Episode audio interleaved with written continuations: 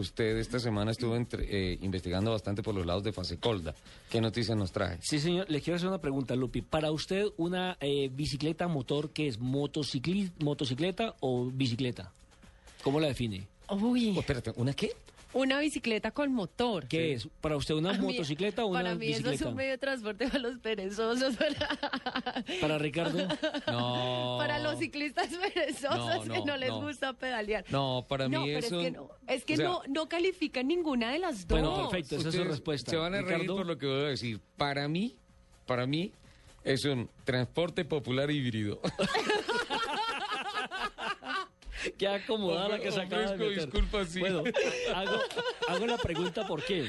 Porque es que en este momento la bicicleta con motor eh, está en un centro de la polémica porque no saben si definirle entonces en serio como bicicleta o como una motocicleta porque tendría otras implicaciones como por ejemplo necesitaría un seguro, necesitaría Claro. evidentemente que el conductor tenga una licencia, Claro. necesitaría evidentemente que tengan una, un, un seguro, un SOAT, Sí. seguro obligatorio Sí. y demás. Entonces no se han podido poner de acuerdo, están en ese estudio y por eso hemos Pero eso invitado... también va por la cilindrada y todo eso, ¿no? Por eso hemos invitado a esta hora en nuestro programa al doctor Ricardo Gaviria. Él es un economista de la Universidad de los Andes y además es el director cámara del SOAT en Fasecolda, un hombre que conoce perfectamente la letra menuda de este tema. Director de la Cámara Técnica de Riesgos Laborales No, en sí. la Federación de Aseguradores Colombianos ¿Por, es- por qué no me lo resume?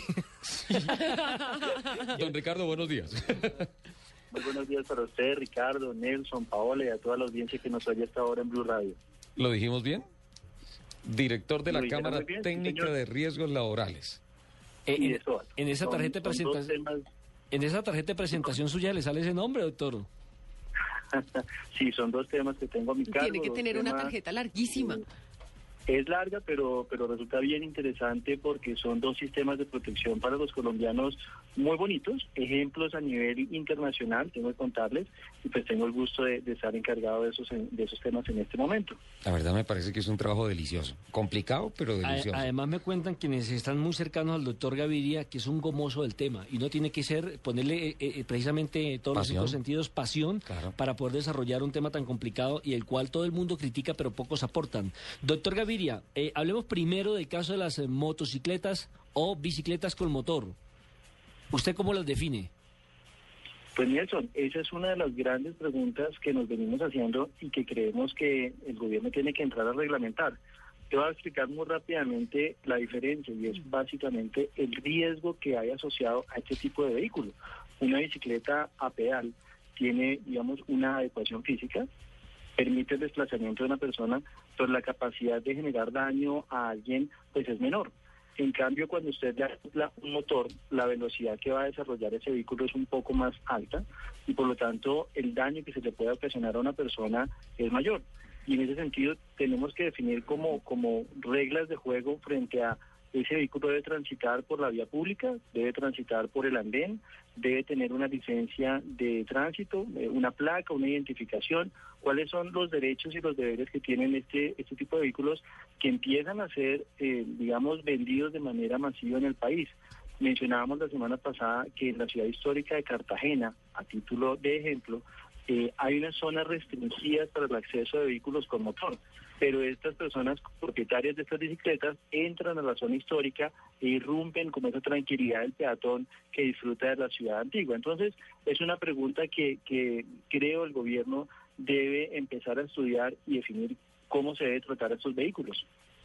Bueno, pero ese estudio a, a más o menos está a mediano o largo plazo para poder determinar, porque bueno, eh, el, sobre todo en ciudades de tierra caliente, donde la gente no se quiere forzar, donde más utilizan el, el motor. Aquí en la capital de la República no de pronto lo ve en la ciclovía, pero aquel perezoso que quiere simplemente salir a coquetearle a las niñas sí, y, sí, sí. y- y dar una vuelta, pero no se exige demasiado.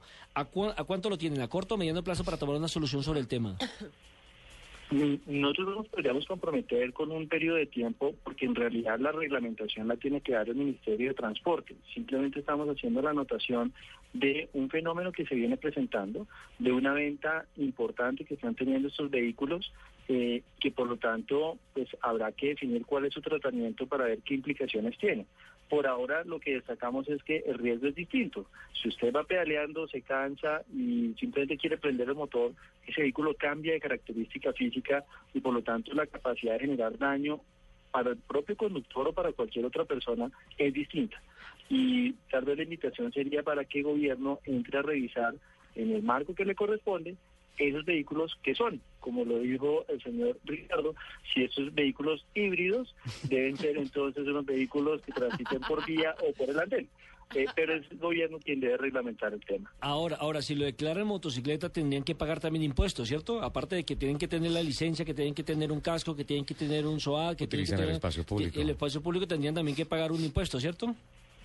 Eh, digamos, en materia tributaria, las motocicletas tienen un tratamiento especial dependiendo del cilindraje del vehículo, pero dada la norma vigente, por lo menos en lo que se refiere al SOAT, pues la definición corresponde a un vehículo automotor y como tal entonces al transitar por vía pública deberá tener su seguro obligatorio de accidentes de tránsito.